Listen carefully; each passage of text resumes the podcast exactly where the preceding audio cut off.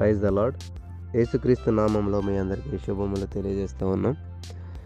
ఈరోజు మనం ధ్యానించబోయేటువంటి వాక్య ధ్యానం రోమా పత్రిక పదహారవ అధ్యాయం. కెంక్రేలో ఉన్న సంఘ పరిచారకులకు పీవే అను మన సహోదరిని పరిశుద్ధులకు తగినట్టుగా ప్రభునందు చేర్చుకుని ఆమెకు మీ వలన కావాల్సినది ఏదైనా ఉన్న యెడల సహాయం చేయవలనని ఆమెను గురించి మీకు సిఫారసు చేయుచున్నాను. ఆమె అనేకులకును నాకును సహాయురాలై ఉండెను. స్తోత్రం దేవా సర్వోన్నతుడా, అద్భుతకరుడా, ఆలోచనకర్త, నీకు వందనాలు.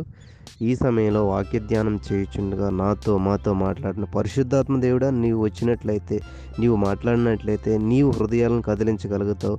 నా ప్రభు, ప్రతి మనసును మార్చగలుగుతావు, నీ శక్తి చేత నడిపించగలుగుతావు. ఈ సమయంలో ఇక్కడ ఏ వాక్యం అయితే మేము మాట్లాడుచున్నామో అది నీవై ఉన్నావు, నీవే మాతో మాట్లాడుచున్నావు అని ప్రతి వారు హృదయాలను తెరిచి వాక్యాన్ని విని వారి హృదయాలను నింపుకొని బలపడినట్టు సహాయం చేయమని యేసు నామములో ప్రార్థించి నమ్మి పొందుకుంటున్నాం తండ్రి, ఆమెన్.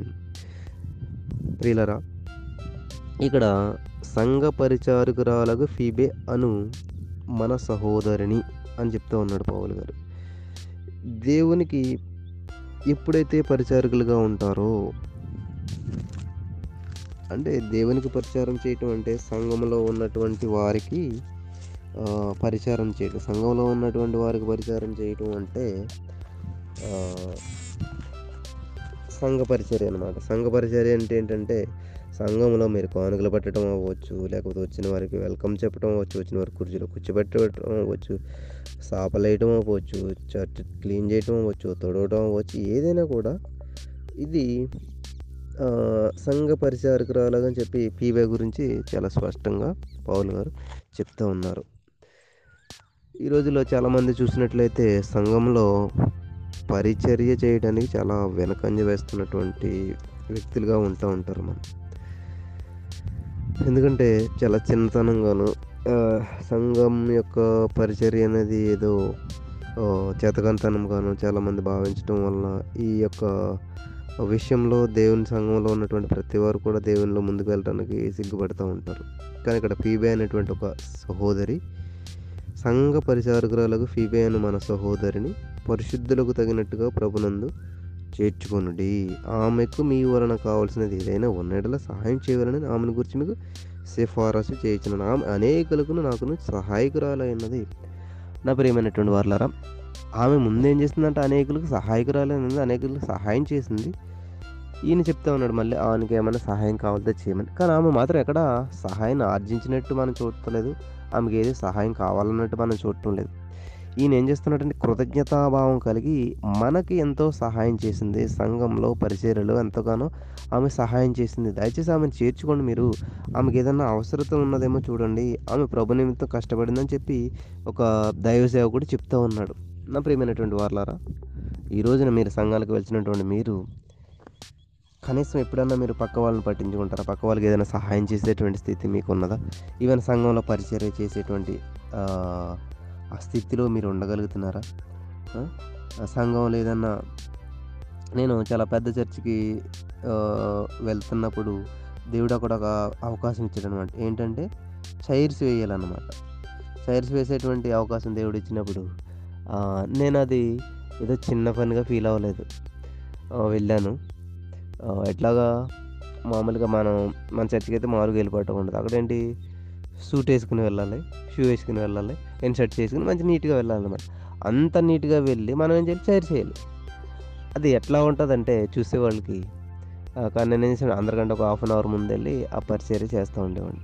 ఎప్పుడైతే పరిచర్య చేస్తూ ఉన్నామో దేవుడు ఉన్నతంగా ఆశీర్వదించు, సంఘంలో సమాజంలో మంచి స్థాయిని ఇవ్వటం, మంచిగా హెచ్చించటం, దేవుడు మంచి పేరుని ఇవ్వటం చేసిన చేశాడనమాట. ఇవన్నీ ఎందుకు చెప్తున్నాను మీకు అంటే, చాలామంది ఏంటంటే చిన్నతనంగా ఫీల్ అవుతూ ఉంటారు.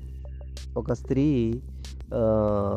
యూట్యూబ్లో వీడియో కూడా ఉన్నది, అది నేను ఆల్రెడీ ఫేస్బుక్లో పోస్ట్ చేశాను. ఒక స్త్రీ ఏం చేస్తుందంటే చర్చిలో ఫ్లోర్ క్లీన్ చేస్తూ ఉంటుంది, మాప్ పెడుతుంటుంది అనమాట. అప్పుడు ఆ చర్చిలో పనిచేస్తున్నటువంటి ఆమెను చూసి ఒక అతను వచ్చి చిన్న కారు వేసుకుని వచ్చి, అరేమి చాలా బాగా పనిచేస్తుంది, ఏదైనా జాబ్ ఇప్పిస్తే బాగుంటుందని చెప్పి క్లీన్ చేస్తున్న ఆవిడ దగ్గరికి నా సూట్ వేసుకుని వెళ్ళి మంచిగాను, సిస్టర్ మీరు చాలా బాగా పనిచేస్తున్నారు, మీ మిమ్మల్ని చూసినకు మంచిగా ఏదైనా పని ఇవ్వాలనిపిస్తుంది, మా కంపెనీకి వచ్చి కలవండి, మా విజిటింగ్ కార్డు ఇస్తాను అని చెప్పి అతను ఏం చేస్తాడంటే కారు దగ్గరికి తీసుకెళ్తాడు. బ్రదర్ చెప్పండి బ్రదర్ మంచిగా ఉంది, దేవుడే ఎంతను దేవుని పని చేయటంలో చాలా ఆనందం ఉందని చెప్పుకుంటూ వెళ్తున్నటువంటి ఈ సమయంలో ఆమె ఏం చేస్తుందంటే అతను కారు దగ్గరికి వెళ్తుంది, అతను కారులోంచి విజిటింగ్ కార్డు తీసి ఇస్తాడు. ఓకే బ్రదర్ అంతను మాట్లాడుతుంది. అప్పుడు ఈయన ఏం చేస్తాడంటే ఈమె ఏం చేస్తాడంటే సరే బ్రదర్ నాది కూడా మీకు విజిటింగ్ కార్డు ఇస్తాడు. విజిటింగ్ కార్డు కూడా ఉందా మీకు అని చెప్పి అని అంటాడు. అప్పుడు ఈ వ్యక్తి కారు పక్కనే ఆ సహోదరి కారు కూడా ఉంటుందన్నమాట. ఈయనది చిన్న కారు మారుతి కారు, ఆమెదేమో చాలా పెద్ద కారు కాస్ట్లీస్ట్ కారు అనమాట. ఇతను చూసి షాక్ అవుతాడు అనమాట. అరే ఇంత పెద్ద కారులో మీరు వచ్చి ఈ కారు ఎలాగంటే ఆ కార్డు ఇచ్చుకుని చూస్తాడు. ఆ కారులోంచి ఆమె విజిటింగ్ కార్డు ఇచ్చినప్పుడు అది చాలా పెద్ద కంపెనీ, ఆ కంపెనీకి ఈమె సీఈఓ, అంటే ఆ కంపెనీనే ఈమెది, అట్లాంటివి ఇంకా కంపెనీస్ ఉన్నాయి. అప్పుడు చెప్తుంది అనమాట ఇది నా విజిటింగ్ కార్డు, ఇవన్నీ కంపెనీ ఇవన్నీ కంపెనీ ఎవరి అంటే ఈ కంపెనీస్ నాకు తెలుసు ఎవరంటే ఆ కంపెనీకి సీఈఓ నేనే, ఆ కంపెనీస్ అన్ని నాయని చెప్పి చెప్తుంది అనమాట. ఎప్పుడైతే ఆ విషయం విన్నాడో అతను చాలా షాక్ అవుతాడు. మరి అంత ఉండి మీరు ఇక్కడ ఉండి ఇక్కడ ఏం చేస్తున్నారు, మీరు ఇలా చర్చ్ ఎందుకు క్లీన్ చేసుకుంటున్నారు అని చెప్తే మనం ఎంత ఉన్నా కూడా ఇవన్నీ చర్చ్ గేట్ బయట మాత్రమే. చర్చిలో కూడా ప్రతి వ్యక్తి కూడా ఒక ఎవరు పరిచారకుడై ఉండాలి. ఈ నీకు ఆస్తి అంతస్తు ఏదైనా కూడా అది కేవలం బయట మాత్రం వదిలేసినప్పుడు మాత్రమే దేవుని బిడ్డలుగా మనం ఉండగలుగుతాం.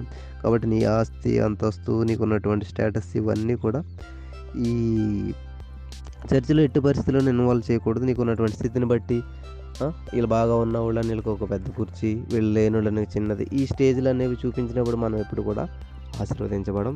నేను కూడా చిన్న స్థాన చిన్న స్థాయి నుంచి ఈ స్థాయికి రాగలిగానని ఆమె చెప్పడం జరిగినదనమాట. దేవునికి స్తోత్రం, హల్లెలూయా.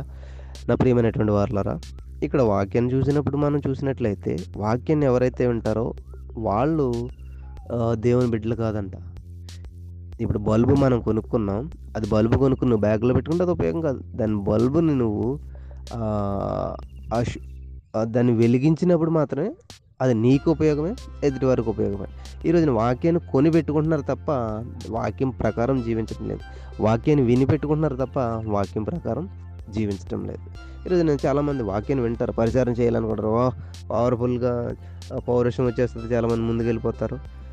ఏదో ఒక రోజు రెండు రోజులు కృషి చేస్తారు, లేకపోతే ఏది చేస్తారు, అయిపోతుంది.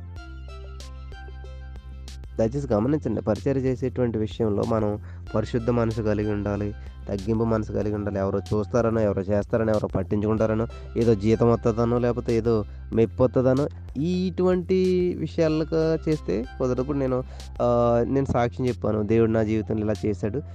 నేను పరిచయం చేసినప్పుడు అంటే ఓహో పరిచయం చేస్తే దేవుడు ప్ర బలపరుస్తాడు, పరిచయం చేస్తే దేవుడు ఆశీర్వదిస్తాడు, పరిచయం చేస్తే ఆశీర్వాదాలు వస్తాయి, పరిచయం చేస్తే పైకి పోతాం, పైకి పోవటం అంటే అది అభివృద్ధి చెందాం. అట్లా మీరు ఈ అంటే ముందు ప్రతిఫలం ఆశించి ముందే ప్రతిఫలం ఆశించేసేసి తర్వాత పనిచేస్తుంది ఎట్లా ఉంటుంది? ఈ రోజుల్లో చాలామంది ఆశించేది అనమాట, దేవుని దగ్గరికి వెళ్తే ఆశీర్వాదం వస్తుంది, దేవుని దగ్గరికి వెళ్తే డెవలప్ అవుతుంది, దేవుని దగ్గర.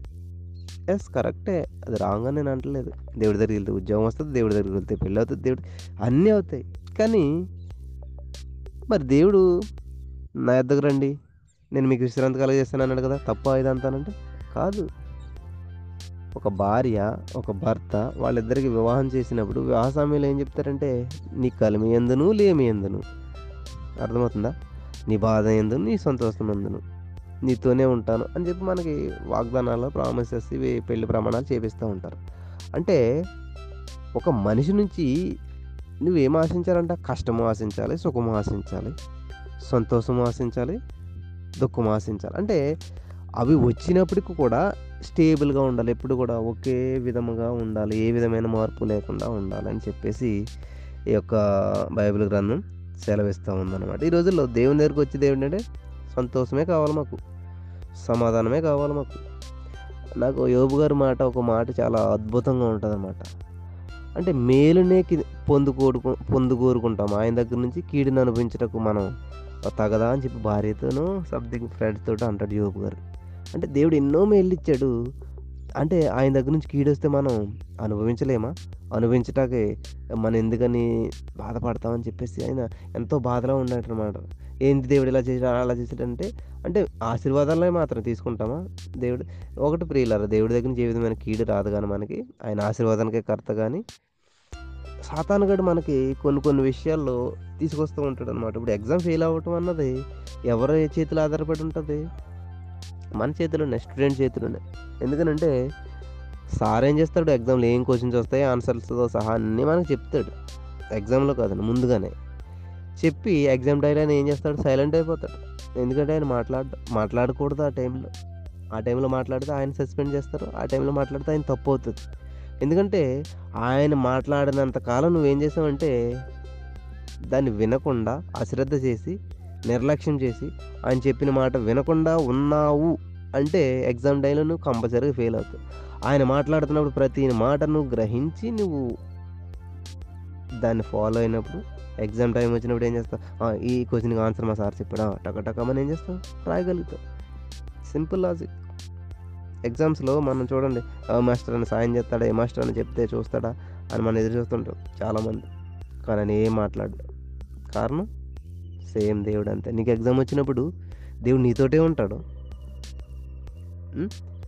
కానీ అక్కడ ఆల్రెడీ దేవుడు అంతా ఎక్స్ప్లెయిన్ చేసేసాడు మనకి, సమస్యకి పరిష్కారం ఏంటి, ఏం చేయాలి ఏంటి అన్నదంతా కూడా.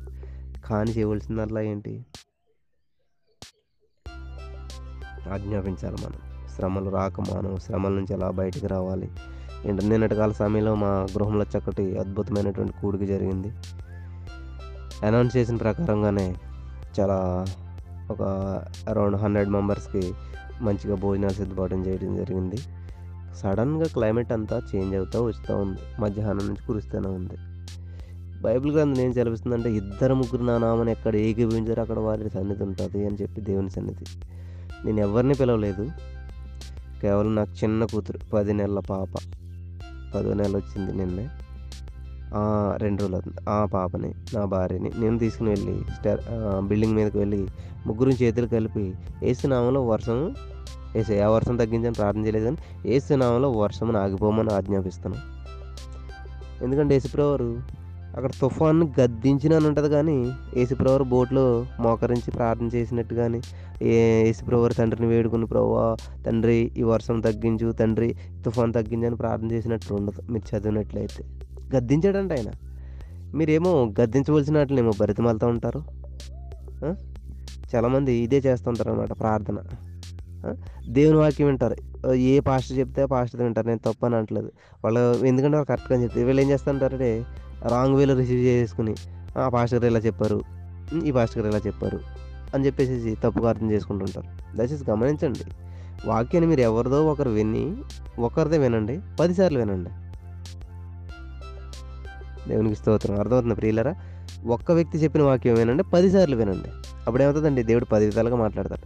పది వ్యక్తుల మాటలో మీరు పది పాస్ట్ పది మంది పాస్టర్ల వాక్యాలు విన్నారనుకోండి, ఒక ఆయనేమో పరిశుద్ధాత్మ గురించి నమ్మడం, పరిశుద్ధాత్మ గురించి చెప్పడం, ఒక ఆయనేమో సాక్ష్యాన్ని నమ్మడం, సాక్ష్యం గురించి చెప్పకూడదు అంటాడు, ఒక ఆయన సాక్ష్యం చెప్పాలంటాడు, ఒక ఆయనేమో వాక్యం ఏమో దేవుడై ఉన్నాడు, అసలే బైబిల్ దేవుని దగ్గరికి వెళ్ళాలి జ్ఞానం అంటేని, బైబిల్ చేస్తే జ్ఞానం రాదు, లేకపోతే ఈ క్విజులు రావటం వల్ల పర్లేదు ఇలా చెప్తుంటారు అన్నమాట. ఇవన్నీ ఏం చేస్తారో, ఆ వ్యక్తితో మాట్లాడినంతసేపు ఆ స్పిరిట్ మీలో పనిచేస్తుంది కాబట్టి ఆ స్పిరిట్ మిమ్మల్ని ఒప్పింపజేసి నిజమే కదా, ఇది కరెక్టే కదా. ఈ రీసెంట్గా ఒక ఆయన అంటాడు, పరలోక మాత అనే మాట ఉంది బైబిల్లో, మీకు తెలుసా పరలోక మాత అని తెలుసా. ఇలాగ దేవుడు నమ్ముకున్న వాళ్ళ దగ్గర వచ్చి కన్ఫ్యూజ్ చేస్తారు. అసలు సువార్త అంటే ఏంటి, దేవుడు అంటే తెలియని వాళ్ళు, దేవుడు అంటే అసలు ఆ పదం విన్న వాళ్ళ దగ్గరికి వెళ్ళి సువార్త ప్రకటించాలి. కానీ ఈ అసలు దేవుడు తెలుసుకుని కోస్తో కాస్త బలపడుతూ దేవుళ్ళు ముందుకు వెళ్తున్న వాళ్ళ దగ్గరికి వచ్చి మళ్ళీ వాళ్ళ కన్ఫ్యూజన్, వాళ్ళకి ఏం చేయాలో తెలియదు. చదువుకోలేని వాళ్ళు ఉంటారు, కొంచెం అవగాహన లేని వాళ్ళు ఉంటారు, బైబిల్ చదవని వాళ్ళు ఉంటారు, ఏదో దేవుని ప్రార్థన చేసుకుని. ఇటువంటి ఇటువంటి వ్యక్తులకి ఈ రోజుల్లో వింటున్నటువంటి యూట్యూబ్ మెసేజ్లు అయితే, లేకపోతే నానా విధములైనటువంటి మీటింగ్లు అయితే, ఏదైతే మనుషుల్ని ఏం చేస్తున్నాయంటే డిస్కరేజ్ చేస్తూ ఉన్నాయి. మరి నా భార్య మేము కలిసి ప్రేయర్ చేస్తే ఆజ్ఞాపించాం, ఏసు నామంలో ఇది ఆగను కాక, ఆగినట్టే ఆగిపోయింది. కార్యక్రమం ఆరు గంటలకు ప్రారంభించాలనుకున్నాం, ప్రారంభించాం ఆరున్నరకి, కరెంటు పోయింది. ఎందుకంటే గాలి బాగా వేస్తుంది, వర్షం వచ్చేలా ఉందని చెప్పి మొత్తం కరెంటు తీసివేయడంతో మొత్తం చీకటి అయిపోయింది. సెల్ ఫోన్ లైట్ పెట్టి మీటింగ్ స్టార్ట్ చేసాం, ప్రారంభించాం. ఐదుగురితో స్టార్ట్ అయింది మీటింగ్. మళ్ళీ కొంచెం చినుకులు పడుతున్నాయి. అందరూ కూడా ఆ యొక్క వండిన వంటలన్నీ కూడా లోపల పెడతా ఉన్నారు, అవుతూ ఉన్నది మీటింగ్. ఆల్రెడీ సాంగ్స్ అయినాయి, నాలుగైదు సాంగ్స్, ఒక పది పదిహేను మంది మించి రాలేదు. నాకు బాధ అనిపించింది లోపల. కొంచెం సాతానుగడ ఏం చేశాడంటే వేస్ట్ అవుతుందేమో ఇదంతాను, లేకపోతే అట్లాగా ఎట్లాగా అనేటువంటిది తీసుకొస్తున్నాడు. మళ్ళీ ఏసునామంలో దాన్ని బంధించి నేను అలా లైట్ పట్టుకుని మనసులో ఏసునామంలో ఇదంతా చక్కబడిన కాక, ఏసునామం సమస్త మహిమ నీకే రా, ఏసునామంలో ఏసునామానికి మహిమార్థంగా నీ కొడుకులు జరగాలని నేను ఆజ్ఞాపిస్తూ పలుకుతున్నప్పుడు సడన్గా ఏమైందంటే ఈ యొక్క వస్తున్నటువంటి వర్షం అంతా కూడా నెమ్మదిగా తగ్గింది. అంటే చినుకులు పెద్దగానే పడినాయి, వర్షం గట్టిగానే వచ్చిందన్నమాట. ఎప్పుడైతే వర్షం తగ్గిందో వర్షంలాగా జనం రావడం ప్రారంభించారు. హల్లెలూయా. విత్ ఇన్ మినిట్స్లో మొత్తం మా అరుగంతా నిండిపోయింది, జనమంతా వచ్చేసారు. అప్పుడు మీటింగ్ జరుగుతూ ఉంది. మళ్ళీ కొంచెం ఏమైందంటే ఈ మధ్యలో అండ్ ఐ టైంలో కరెంట్ పోయిందన్నమాట. ఐదు నిమిషాలు అయింది, పది నిమిషాలు అయింది, కరెంట్ రావడం లేదు.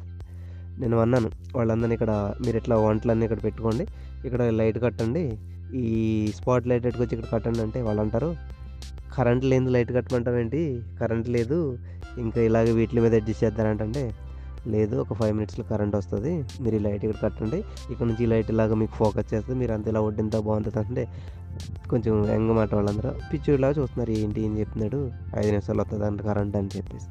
వాళ్ళు నిజంగా నేను అంటే నేను కదా దేవుడు నా ద్వారా పలికించిన మాటని దేవుడు స్థిరపరిచడమాట. అట్లా చెప్పి లైట్ కట్టమని చెప్పి జస్ట్ రెండు అడుగులు వేసి అట్లాగో మళ్ళీ మీటింగ్ ప్లేస్లోకి వచ్చిన వచ్చాను నేను. ఇంకా లైట్ కూడా కట్టలేదు. ఫైవ్ మినిట్స్ చెప్పాను నేను, విత్ ఇన్ ఫిఫ్టీ సెకండ్స్లోనే దేవుడు కరెంట్ ఇచ్చాడు. మళ్ళీ పోలేదు. కార్యక్రమం అంతా చక్కబడి కార్యక్రమం అంతా జరిగి జరుగుతూ ఉంది. నా స్నేహితుడు ఒక ఆయన వచ్చాడు అన్నమాట, మీటింగ్కి ఇన్వైట్ చేస్తే కొంచెం దూర ప్రాంతం నుంచి వచ్చాడు. ఒక అరౌండ్ టెన్ కిలోమీటర్స్ అంత దూరం నుంచి వస్తే అతను చెప్పిన మాట ఏంటంటే, మా హౌస్లో ఎక్కడైతే మీటింగ్ జరుగుతుందో ఆ హౌస్కి just one around two kilometres వరకు తప్ప అటు సైడ్ అన్ని ఊర్లో చాలా బీభత్సమైనటువంటి వర్షం, గాలి, చాలా ఇబ్బంది అయిపోయి ప్రయాణం చేయలేనటువంటి పరిస్థితి ఏర్పడినటువంటి వాతావరణం అంట. కానీ కేవలం ఇక్కడ మాత్రమే ఏ విధమైనటువంటి ఇబ్బంది లేకుండా వాతావరణంలో కానీ వండినటువంటి వంటలు వృధా కాకుండా కానీ అందరికీ సరిపోయేలాగా అందరూ సంతృప్తిగా తిరిగేలాగా తినేలాగా అంతా కూడా సమృద్ధిగా జరిగింది. ఇదంతా ఎలా జరిగిందంటే మా గురించి ప్రార్థించడం వలన చేసాం. ప్రార్థన అప్పుడు కాదు, సమస్య వచ్చినప్పుడు ప్రార్థన చేయడం కాదండి. ఏదైనా ఎవడన్నా మిమ్మల్ని కొడతాకొస్తే రే బాబా ఇక్కడ నుంచో నేను జిమ్ చేసి మంచిగా బలపడి వస్తానని అంటాడు, ఆగుతాడా? ఓ దెబ్బేసి వెళ్ళిపోతాడు. వాడు ఎవడన్నా మేము కొడతాకు వస్తున్నప్పుడు మీరు ఏం చేయాలి, వెంటనే సిద్ధపడాలన్నమాట దాన్ని ఎదుర్కొనడానికి. అంటే ఆల్రెడీ ఈ కెపాసిటీ ఎప్పుడు సంపాదించుకోవాలి, మనం గతంలోనే సంపాదించుకుని ఉండాలి. దేవునికి స్తోత్రం కలిగిన కాక. కాబట్టి ఈ రోజులో చూసినట్లయితే ఇక్కడ నాకు ఈ చూడండి పదిహేడవ వచనంలో, సహోదరులారా మీరు నేర్చుకొనిన బోధకు వ్యతిరేకముగా భేదములను ఆటంకములను కలుగజేయవారిని కనిపెట్టియుండుడని మిమ్మల్ని బ్రతిమాలు కొనుచున్నాను. అర్థమైందా ప్రియులారా? ఈ వాక్యం మీరు నేర్చుకొనిన బోధకు వ్యతిరేకముగా భేదములను ఆటంకములను కలుగజేయవారిని కనిపెట్టియుండుడని మిమ్మల్ని బ్రతిమాలు కొనుచున్నాను. ఈ రోజున చాలామంది ఏం ఏంటంటే సాక్ష్యాలు చెప్పడం ఆగిపోయారు. ఎందుకంటే ఎక్కడో వాక్యం విన్నారట, సాక్ష్యం అంటే ఇట్లా ఉండాలి, కాబట్టి మీ జీవితంలో ఏది సాక్ష్యం చెప్తున్నారు ఏమిటి అని చెప్పి చాలామంది చాలా విధాలుగా అనుకుని వాళ్ళు ఏం చేశారంట, సాక్ష్యం చెప్పడం మానేశారు. అంటే మీరు నేర్చుకున్న బోధకు వ్యతిరేకంగా భేదములను ఆటంకములను కలుగజేయవారిని కనిపెట్టి ఉండడని మిమ్మల్ని బ్రతిమాలు కొనుచున్నాను. ఇక్కడ పౌలు గారు చెప్తున్నారు, బోధ ఎప్పుడు ఎలా ఉండాలంటే మిమ్మల్ని ఆటంకపరిచేదిగా ఉండకూడదు, ఆయన వైపు నడిపించేదిగా ఉండాలి. ఏ బోధని ఎప్పుడైనా ఎలా ఉండాలంటే మిమ్మల్ని నిందల పాలు చేసేదిగా ఉండకూడదు, మిమ్మల్ని ప్రభుకి బలపరిచే విధంగా ఎంకరేజ్ చేసే విధంగా ఉండాలి, కానీ డిస్కరేజ్ చేసే విధంగా మిమ్మల్ని ప్రోత్సహించేదిగా ఉండాలి, కానీ మిమ్మల్ని సోలిపోయేదిగా చేయకూడదు అనమాట. ఆలోచించేయండి ప్రియమైనటువంటి వాళ్ళ. దేవుని వాక్యం వినిచినటువంటి మీరు మీ ప్రవర్తన, మీ మాటలు, మీ పద్ధతి మిమ్మల్ని చూసి ఎవరు కూడా డిసప్పాయింట్ అయ్యేలా ఉండకూడదు. అరే బ్రదర్ ఏంటి ఎట్లా చేశాడు, అరే సిస్టర్ ఏంటి ఎట్లా చేసింది, ఏమిటి మీ ఎప్పుడు చూసినా సమస్యల గురించే మాట్లాడుతుంది, ఏంటి నేను ఎప్పుడు గురించి చూసినా కూడా సమస్యల గురించే మాట్లాడతాడు, ఇట్లా ఉండకూడదు. చాలామంది పై చేయి, నాది పై చేయి ఉండాలి, నేను గ్రేట్గా ఉండాలి, నేను గొప్ప, నా గురించి పది మంది చెప్పుకోవాలి. పది మంది చెప్పుకోవాలంటే ఈమె గొప్ప అని చెప్తే వాళ్ళు గొప్ప కాదమ్మా, నీవు ఎదురుకుండా అలాగ అంటారనమాట. కానీ బ్యాక్కి వెళ్ళి వాళ్ళు ఏం చేస్తారు, మళ్ళీ తిట్టుకుంటూ ఉంటారు. నీ చేయి పై చేయిగా ఉండాలంటే ప్రార్థించాలన్నమాట. ఎవరి కోసం? ఇతరుల కోసం ప్రార్థించాలి. మీరు ఎవరినైనా ఏం చేస్తారు, బాగున్నారా అని అడుగుతారు, దానికి బదులు ప్రేయర్ చేశారా అని అడగండి. ఎందుకంటే ఎవరు చేయరు. ఆ మాట ఎలా ఉంటుంది అంటే ఒక బాణంలో గుచ్చుకుంటుంది మాట హృదయంలోకి వెళ్ళి. ఎవరు కనపడ్డా మీ ఫ్రెండ్స్ వాళ్ళని ప్రైజ్లడని ప్రార్థన చేశారా అనండి. వాళ్ళకి ఏం చేయలేదు తెలియదు అనమాట. ఎందుకంటే ప్రార్థన చేయరు వాళ్ళు. ఆ మాట నీతి మొదలు సింహంలో దగ్గర ఎవరైతే ప్రార్థన చేస్తారో వాళ్ళు ఆ చేసిన బ్రదర్ అని సంతోషంగా చెప్తారు. ఆ దాన్ని బట్టి మీరు సంతోషిస్తారు. అది సంతోషం, అది అడగవలసిన ప్రశ్న అనమాట. కాబట్టి మీరు ఎవరైనా ఫోన్ చేసి ఏం చేస్తూ ఉంటారు, ఏమండి కొంచెం ఏమైనా అప్పు ఇవ్వండి, ఏమండి మా కోసం ప్రార్థన చేయండి, మా పిల్లల కోసం ప్రార్థన చేయండి, ఇది అంటే ఏం చేస్తున్నారు, అడుక్కుంటున్నారు అన్నమాట మీరు. అట్లా కాకుండా మీరు ఇంకో విధానం చేయండి. ప్రా ఫోన్ చేయండి ఎవరికైనా, బ్రదర్ ఎలా ఉన్నారు, బాగున్నారు కదా, మీకేమైనా ప్రార్థన అవసరం ఉన్నదా, మీకేమైనా ప్రార్థన చేయమంటారా అంటే ఏంటి, మీరు ప్రార్థన చేస్తారు. మీ చెయ్యి ఎక్కడ ఉంటుంది, పైన ఉంటుంది అన్నమాట. ప్రార్థన చేసేయి మనకి ఎప్పుడు కూడా చేతుల పైకి అయితే ప్రార్థన చేస్తాం కదా, పైన ఉంటుంది అన్నమాట. అప్పుడు ఏంటి, ఎదటి వాళ్ళ సమస్యలు తెలుసుకుని ప్రా అసలు వండర్ఫుల్ కదా అది. నాకు తెలిసి ఇంతవరకు ఎవరు చేసి ఉండకపోవచ్చు, అది చేస్తే చాలా కొద్దిమంది చేస్తుండొచ్చు. వాక్యం వినిచిన మీలో కూడా ఎప్పుడు కూడా ఇటువంటిది సిస్టర్ అని ఎవరికైనా ప్రార్థన చేసి మీ పక్క వాళ్ళకి మీకు ఏమైనా ప్రార్థన అవసరం ఉందా, ప్రార్థన చేయమంటారా, మీకు ఏమైనా ప్రాబ్లం ఉందా, ప్రార్థన అని అడిగారు ఎప్పుడన్నా? లేదు. సిస్టర్ ప్రేయర్ చేయండి సిస్టర్, నాకు ఎంత ఇబ్బందిగా ఉందో తెలుసు, ఇక్కడ జాబ్ లేదు సిస్టర్, మా ఆయన తిడుతున్నాడు సిస్టర్, మా ఆవిడ ఎలా ఉంది సిస్టర్, ఇదేనా కదా మనం అందరూ చెప్పేది. అంటే ఒకరికి చెప్తాం చేయమని తప్ప మనం చేయం. శ్రీలంక గురించి ప్రార్థన చేయండి, ఇక్కడ దాని గురించి ప్రార్థన చేయండి, అందరు స్టేటస్లు పెట్టుకున్నాం. కనీసం జెన్యున్గా చెప్పండి, ఎవరైనా ప్రార్థన చేశారా? లేదు. ఈ స్టేటస్లు పెట్టుకోవడమే సరిపోయింది టైం అంతా, ఫోటోలు తీయటం, ఫోటోలు పెట్టడం ఇదే. కనీసం ఒక నిమిషం అన్న మనం ప్రార్థన చేసిన వాళ్ళుగా ఉన్నామా? ఇదనమాట మనుషుల యొక్క పరిస్థితి ఎట్లా ఉన్నదంటే చెప్పేవాళ్ళు ఎక్కువైపోయారు, చేసేవాళ్ళు తక్కువైపోయారు అనమాట. ఈవెన్ ఈ రోజుల్లో వాక్యం బోధించేవాళ్ళు కూడా సంఘం ఐదుగురు ఉంటే పాస్టర్లు పది మంది ఉంటున్నారు, సంఘం ఒక యాభై మంది ఉంటే బోధించేవాళ్ళు వంద మంది ఉంటున్నారు. అందరూ బోధించేవాళ్ళు అయితే వినేవాళ్ళు ఎవరు, ఆచరించేవాళ్ళు ఎవరు? కాబట్టి మనం ఏం చేయాలంటే కూడా వినుటకు వేగిరి పడేవారును మాట్లాడటం నిదానించేవాడునై ఉండవాలని చెప్పేవాళ్ళు గారు చెప్తారు వినటానికి. అందుకే దేవుడు రెండు చెవులు ఎందుకు ఇచ్చాడు, నీకు వినమని ఇచ్చాడు, ఒకనోరు ఎందుకు ఇచ్చాడు, మాట్లాడమని. అంటే తక్కువ మాట్లాడరా బాబు, ఎక్కువ విను అని చెప్పేసి. వినేటువంటిది వినయం, వినేటువంటి సహనం, వినేటువంటి లక్షణం ఎవరికీ లేదు ఈ రోజుల్లో. కాబట్టి ఎటువంటి బోధ వింటున్నారు మీరు, మిమ్మల్ని ఆటంకపరిచేటువంటి బోధ ఉందేమో, అటువంటి బోధలకు దూరంగా ఉండండి అని చెప్పి చెప్తా ఉన్నాడు అనమాట. కాబట్టి మీ విధేయత అందరికీ ప్రచురమైనది కనుక మిమ్మల్ని గురించి సంతోషించున్నాను. ఆ రోమిల్లో ఉన్న సంఘం గురించి చెప్తున్నాను, మీ విధేయత అందరికీ ప్రచురమైందంట. ఎంత ఒబీడియంటో మీరు కదా, మీరైతే ఈ రోమా సంఘం గురించి చెప్పట్లేదు, మీరు వాక్యం వినిచిన వాళ్ళ గురించి ప్రైజ్ లాడ్ బ్రదరు అని చక్కగా మాట్లాడతారు. ఎవరన్నా ఇంటికి వస్తే ఆ సంగతి నాకు తెలియదండి, ఇట్లా చేస్తాడు అట్లా చేస్తాడు, పాటలు బాగానే పాడేస్తారు సంఘాల్లోనూ, లేకపోతే వాక్యాలు బాగా చెప్పేస్తారు, ఎంతో ఉంటుంది అన్నమాట. ఏదైనా సిచ్యువేషన్ ఎదురైతే బయటపడుతుంది వాళ్ళ అసలు విషయాలు ఇది. కాబట్టి మీ వినయం గురించి ప్రచురం అవుతున్నదా? తర్వాత మిమ్మల్ని గురించి సంతోషించింది, మీరు మేలు విషయమై జ్ఞానులను, కీడు విషయమై నిష్కపటలున్నాయి ఉండవాలని నేను కోరుచున్నాను. చూసారా, మేలు చేసేటప్పుడు జ్ఞానయుక్తంగా చేయాలంట, కీడు విషయంలో ఎలా ఉండాలంట, నిష్కపటంగా ఉండాలంట. హల్లెలూయా. కాబట్టి దేవుని వాక్యం వినిచినటువంటి మీరు ఈ అధ్యాయమును ఎలా అర్థం చేసుకోవాలి ఏంటి అని మీరు అనుకుంటూ ఉంటారు. ఏమి లేదమ్మా, one word from God can change your destiny forever. ఒక్క మాట దేవుని నుంచి వచ్చినటువంటి ఒక చిన్న మాట నీ డెస్టినీ, నీ గమ్యాన్ని మార్చేస్తుందంట. కాబట్టి నువ్వు అరగంట మెసేజ్ ఎందుకు చెప్తున్నామంటే కనీసం ఏ ఒక్క మాట అన్నా నీ హృదయంలోకి వెళ్ళకమా అంతదా, ఏ ఒక్క మాట అన్నా నీ హృదయాన్ని కదిలించకమా అంతదా అని చెప్పి ప్రభువారు ఒక ప్రణాళిక వేశాడనమాట. ఆ ఆ ప్రణాళికకి ఎవడు వర్క్ చేస్తాడా కరెక్ట్గాను, ఎక్కడ మిస్ అవ్వకుండాను, అమ్మ మత్తు చేస్తున్నాను పడుకోకుండాను కరెక్ట్గా ఫోర్ థర్టీకి ఎవరు లేస్తారా అని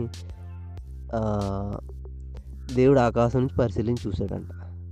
అప్పుడు దేవుడికి కొంచెం కరెక్ట్ పర్వాలేదు నమ్మ నమ్మకంగా పనిచేస్తాడు అని కనిపించినటువంటి వ్యక్తిని ఎన్నుకుని ఈ కార్యక్రమాన్ని అంతా కూడా ప్రతిరోజు ప్రభు సన్నిధాన కార్యక్రమాన్ని ఏర్పాటు చేసి ఉన్నాడు. కాబట్టి ఈరోజు నేను వాక్యం చెప్తున్నాను అంటే ఆల్మోస్ట్ మనకి మూడు వందల నలభై నాలుగు రోజులైంది ఈ యొక్క కార్యక్రమాన్ని స్టార్ట్ ప్రారంభించి. ఇంతవరకు ఏ ఒక్కరోజు మిస్ కాకుండా జరిగింది అని అంటే కారణం దేవుడు. ఎందుకంటే ఆయన నమ్మదగిన వాడు, ఆయన మాట ఇచ్చాడంటే తప్పడనమాట, ఆయన చెప్పాడంటే జరుగుతుంది అనమాట, ఆయన ఏర్పాటు చేశాడంటే తిరిగి లేదు ఇంకా అది అది దాన్ని ఎవడో అడ్డుకోలేడనమాట. కాబట్టి మన మనుషులు ఈచ్ఛలను బట్టి, మనుషుల ఆలోచనలు బట్టి, ఉద్రేకంలోను చాలామంది ఉద్రేకాన్ని ఏమనుకుంటారంటే దేవుడు నాతో చెప్పాడు. దేవుడు చాలా మెలనైన స్వరం అమ్మ. నువ్వు ఉద్రేకంలో ఉన్నప్పుడు, కోపంలో ఉన్నప్పుడు, ఆవేశంలో ఉన్నప్పుడు నువ్వు తీసుకున్న నిర్ణయం అనేది అది దేవుని ఏర్పాటు కాదు, అది దేవుడు నీతో చెప్పింది కాదు. చాలామంది ఈ రోజుల్లో ఏమంటున్నారంటే దేవుడు నాతో చెప్పాడు, ఏం చెప్పాడు, దేవుడు నాకు కనపడ్డాడు, దేవుడు నాకు అది చేశాడు. మంచిది, దేవుడు కనపడ్డాడు. దేవుడు కనపడినటువంటి నీలో ఫలం ఏది? దేవుడిని చూసినటువంటి నీ జీవితం ఫలవంతంగా ఉన్నదా? నీ మాటలు ఎలాగ ఉన్నాయి? నీ ప్రవర్తన ఎలాగ ఉంది? నీ యొక్క కుటుంబంలో శాంతి సమాధానం ఏది? ఫలం ఏది? ప్రేమ ఏది? ఆలోచన చేస్తారా? చాలామంది ఈ రోజుల్లో సాక్ష్యాలు చెప్తూ ఉంటారు. చాలామంది ఒక శామ్యూల్ పట్టగా దగ్గరికి వచ్చి చెప్పారంట, ఒకరు దేవుడు నాకు కనపడ్డాడు ప్రతి ఇలా చేయమని చెప్పి అలా చెప్పి ఆయన ఒక మాట అన్నమాట, మీరు చూసి నమ్మ నమ్మిన వారి కంటే చూడక నమ్మిన వారు ధన్యులని బైబిల్లో ఉంది. మీకు ప్రభు కనపడ్డాడు, ఇది చెప్పాడు, అది చెప్పాడు అన్నారు. మరి ఎందుకని మీ జీవితాలు అలాగ ఉన్నాయి ఇంకాను? కానీ నేను ప్రభుని చూడలేదు, ఆయన కూడా నా జీవితం ఎలాగ ఉంది, ఎందుకు ఫలవంతంగా ఉంది? ఎందుకని ఆయన చూడకపోయినా నమ్ముతున్నాడు. దేవుడు సమర్థుడు, దేవుడు ఏం ఆజ్ఞాపించున్నాడు, పొందుకుంటున్నాడు, ఆశీర్వదించబడ్డాడు. దయచేసి ఆలోచించేయండి. మేము డిస్కరేజ్ చేయట్లేదు నేను. మీకు దేవుడు కనపడే వరం ఉండొచ్చు, లేకపోతే ఏదైనా ఉండొచ్చు. ఏం చేసినా కానీ మీకు ఫలం ఎందుకు ఉండట్లేదంటే దేవుడు దర్శనం ఇచ్చినప్పటికీ కూడా దేవుని వాక్యాన్ని నమ్మట్లేదు. దేవుడు మీరు మాట్లాడినా కూడా దాన్ని నిర్లక్ష్యం చేస్తూ ఉన్నారు.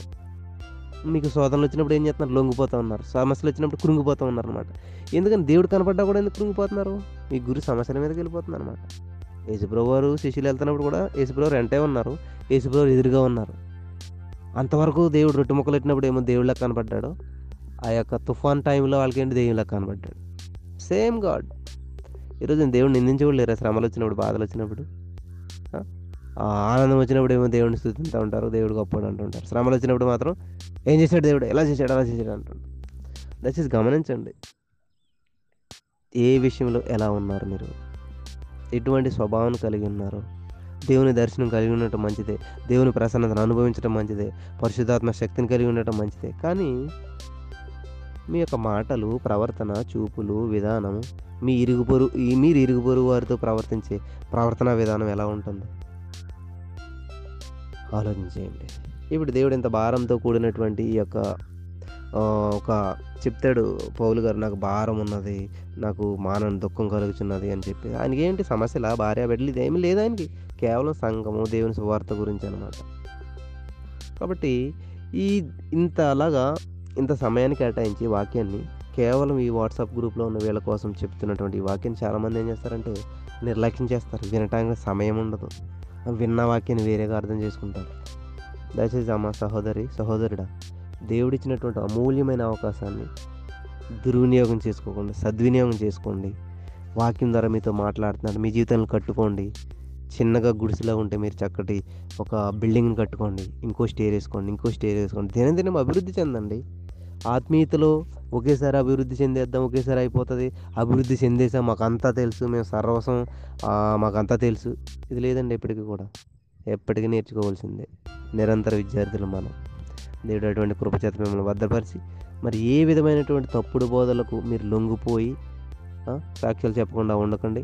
లేకపోతే మీరు ఏ విధమైనటువంటి ఈ లోకంలో ఉన్నటువంటి ఏదో మీరు యూట్యూబ్లో ఆటలో వినేసేసి మీ మనసును పాడు చేసుకోకండి. కేవలం బైబిల్ చదవండి, బైబిల్ ఎలా ఉందో, ఏంటో వర్స్ బిట్స్ చదువుకుండా వెళ్ళండి. అక్కడ వచ్చిన ఎక్కడ వచ్చిన చూసేసేసి ఇక్కడ అలాగుంది అక్కడ అలాగుంది వీటన్నిటి మీరు కన్ఫ్యూజ్ అవ్వకండి. దేవుని వాక్యాన్ని శ్రద్ధగా వినండి, కంటిన్యూగా వినండి. ఈ ప్రభు ప్రతిరోజు ప్రభు సన్నిధిని అనుభవించండి, మిస్ అవ్వకండి ఏది కూడాను. అక్కడ దేవుని వాక్యం చాలా వరుసగా క్లారిటీగా చక్కగా బోధించడం జరుగుతూ ఉన్నది. ఏ విషయాలు మీకు అర్థం కాకపోయినా తప్పనిసరిగా అడగండి. ఎక్కడైనా కన్ఫ్యూజ్ అయితే మీకు అవన్నీ కూడా క్లారిటీగా తెలియజేయడం జరుగుతాయి. దేవుడు మిమ్మల్ని అందరిని దీవించిన కాక. స్తోత్రం దేవా, అద్భుతమైన దేవుడు, ఆశ్చర్యకరుడు. విన్న వాక్యం అర్థం కూడా ప్రతి హృదయంలో నాటబడి ఫలించి అభివృద్ధి చెందినట్టు సహాయం చేయమని, మన నూతనమైన విషయాలు తెలుసుకుంటే కృప చూపించమని. ఈరోజంతా నువ్వు అద్భుతం చేస్తావు, నడిపించావు. మా జీవితంలో ఎన్నో అద్భుతాలు చేస్తాం, మేమే కృతజ్ఞత కలిగి ఉండలేకపోతున్నాం తండ్రి. మరి ఇక్కడ సహోదరి సహోదరులు ఎవరైతే వాక్యం వినుచు మరి నీ నామాన్ని మహింపరుస్తున్నారో, ఎవరిలో ఏ విధమైన కన్ఫ్యూజన్ ఉన్నా యేసు నామంలో కన్ఫ్యూజన్ అంతా తీసివేస్తున్నాం నా తండ్రి. ఎవరు వాక్యం వినాలి, ఎవరు నమ్మాలి, చాలా కన్ఫ్యూజన్లో ఉన్నారు నా ప్రభా చాలామంది నా ప్రభా. మరి నువ్వే నమ్మదగిన దేవుడు నా తండ్రి.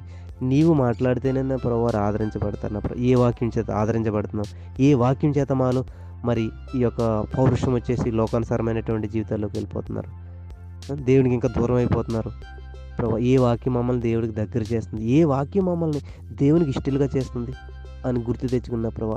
ఏ వాక్యం చెప్పేటువంటి వ్యక్తి ఎంత సహనంతో ఉంటున్నాడు, వాక్యం చెప్పేటువంటి వ్యక్తి జీవితం ఎంత ఫలవంతంగా ఉన్నది అని ఫలమును చూచి మరణ ప్రభావారు దాన్ని వెంబడించినట్లు ఒక జ్ఞానయుతమైన జీవితం దయచేయండి ఏసయ్యా.